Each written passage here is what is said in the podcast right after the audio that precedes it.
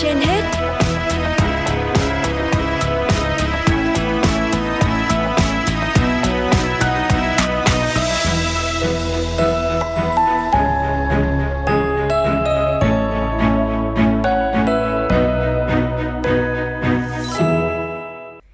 Quang Minh và Thu Thảo xin kính chào quý vị và các bạn đang nghe chương trình Sức khỏe trên hết của Đài Phát thanh và Truyền hình Hà Nội.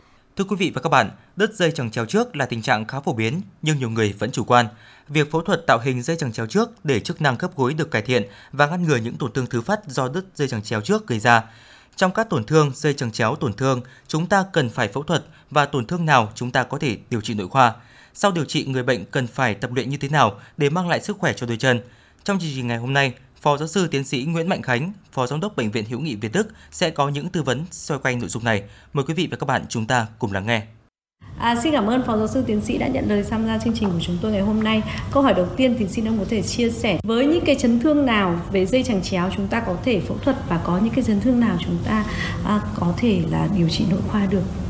Chấn thương ờ, khớp gối nói chung và chấn thương dây chằng chéo nói riêng thì là một trong những tổn thương khá thường gặp ở trong lĩnh vực ờ, chấn thương thể thao chúng tôi thấy là cái tỷ lệ chiếm cũng khoảng độ ờ, 6 70 phần trăm ờ, cái số lượng người bệnh nói chung. Vì vì sao? Vì cái khớp gối là một trong những cái khớp mà nó đóng vai trò rất là quan trọng trong quá trình chơi thể thao. Đặc biệt là với những cái môn mà chúng ta liên tục phải phải phải vận động phải chạy. Ờ, không cứ là những cái môn chúng ta vận động bằng tay ví dụ như tennis cầu lông hay à, bóng bàn chúng ta đều phải dùng đến đến đôi chân chúng ta dùng đến khớp gối của mình. Do vậy là cái khớp gối rất dễ bị uh, tổn thương là vì như vậy thứ hai nữa là với cái tổn thương nó đa dạng, không phải trường hợp nào chúng ta cũng phải phẫu thuật. Những trường hợp chấn thương dây chằng ở mức độ phù nề thôi ờ, thì người bệnh có thể là nghỉ ngơi, có thể là tạm thời dừng chơi thể thao trong vòng hai, ba tuần. Thế rồi chúng ta phối hợp với trường lạnh, phối hợp với cả à, vật lý trị liệu thì cái dây chằng có thể phục hồi được. Thế những trường hợp mà đứt một phần, đứt nhỏ thôi Ờ, đất ừ, nó không chiếm đến 6 7 34 phần trăm rất là ít thôi thì cũng không đến mức là phải phẫu thuật. Thế nhưng những trường hợp mà đã đứt nhiều rồi, chúng tôi gọi là đứt ờ, bán phần hoặc là đứt toàn bộ, tức là trên 50% các cái thớ sợi của của dây chằng thì thường là không tự liền được. Và những trường hợp như vậy thì phải tính chuyện là phẫu thuật nội soi khớp gối việc à, phẫu thuật dây chằng chéo hiện nay đang được thực hiện như thế nào? Vì tôi thấy rằng à, ngay trên khoa của bác sĩ thì à, có rất nhiều bệnh nhân bị đứt dây chằng chéo. Tuy nhiên là có những cái vết phẫu mổ thì rất là nhỏ. Vậy thì xin bác sĩ có thể chia sẻ về cái phương pháp phẫu thuật này. Cái phẫu thuật nội soi khớp này là một trong những bước tiến rất là dài so với ngày xưa.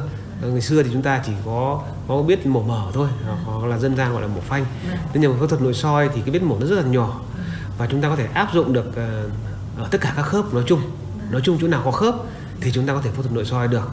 Và cái ưu điểm chính là chúng ta có thể vừa chẩn đoán, vừa điều trị. Khi chúng ta soi vào vậy thì chúng ta có thể là đánh giá được toàn bộ những tổn thương ở trong khớp, từ gân, cơ, dây chằng, sụn chêm, bao khớp, sụn viền, vân vân. Nói chung là chúng ta sẽ quan sát được, đánh giá được toàn bộ tổng thể các cái tổn thương ở trong khớp. Và từ đó thì phẫu thuật viên sẽ đưa ra những cái quyết định ờ, về điều trị, rồi cái phương án điều trị ngay ờ, bằng cái cuộc phẫu thuật đó và rút ngắn cái thời gian nằm viện cũng như là giúp cho người bệnh là đỡ đau sau mổ giúp cho người bệnh có thể tập phục chức năng sớm. Thế còn một số những cái phẫu thuật đặc thù khác mà bắt buộc vẫn phải à, mổ mở ví dụ như những cái trường hợp mà gãy xương nặng đấy hoặc kèm theo à, trật khớp thì chúng ta vẫn phải mổ mở nhưng bây giờ với cái công nghệ mới thì chúng ta cũng có thể là mổ phẫu thuật à, bằng đường mổ nhỏ ít xâm lấn với các cái trợ cụ uh, chuyên nghiệp chuyên biệt cho cái lĩnh vực chấn thương chỉnh hình. À, các bác sĩ sau phẫu thuật dây chằng chéo cho người bệnh thì có chia sẻ với chúng tôi rằng là cái việc mà phẫu thuật dây chằng chéo nó chỉ là 50% cái sự hồi phục cho người bệnh thôi. Còn tiếp theo đó là cái việc phục hồi chức năng cho người bệnh. À, điều này thì có đúng không thưa bác sĩ? Và người bệnh phải điều trị phục hồi chức năng như thế nào à, để có thể có một cái đôi chân khỏe mạnh? À, trong cái lĩnh vực uh, chấn thương và y thể thao thì uh, đòi hỏi phải có sự phối hợp rất là tốt của phục hồi chức năng. Uh, vì chúng ta biết là à, trước khi phẫu thuật thì chúng ta đã phải cần phục hồi chức năng rồi. Đấy, và phẫu thuật xong chúng ta lại cần phục hồi chức năng. Phục hồi chức năng ở đây mục đích là gì? Để giúp cho người bệnh uh, có cái cái bộ cơ khỏe mạnh là tránh bị teo cơ tránh bị yếu cơ hoặc là cái lực cơ nó quá yếu.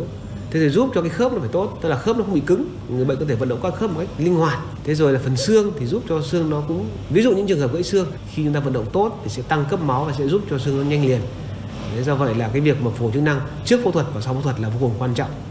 vì ở đây chúng tôi gặp rất nhiều trường hợp, tức là người bệnh đến muộn hoặc là phục hồi chức năng không đúng cách hoặc mặc dù mổ rất là tốt, thế nhưng mà chúng ta tập không tốt thì sau đó là người bệnh vẫn bị cơ, vẫn bị teo.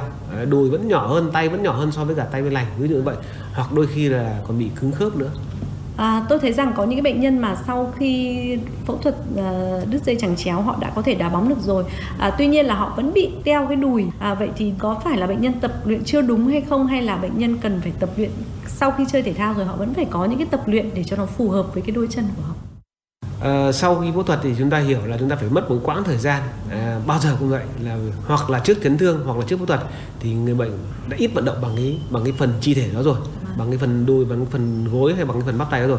Thì dần dần khi nó ít vận động thì cơ nó sẽ bị nhỏ đi thế rồi nặng nữa nó sẽ bị teo đi.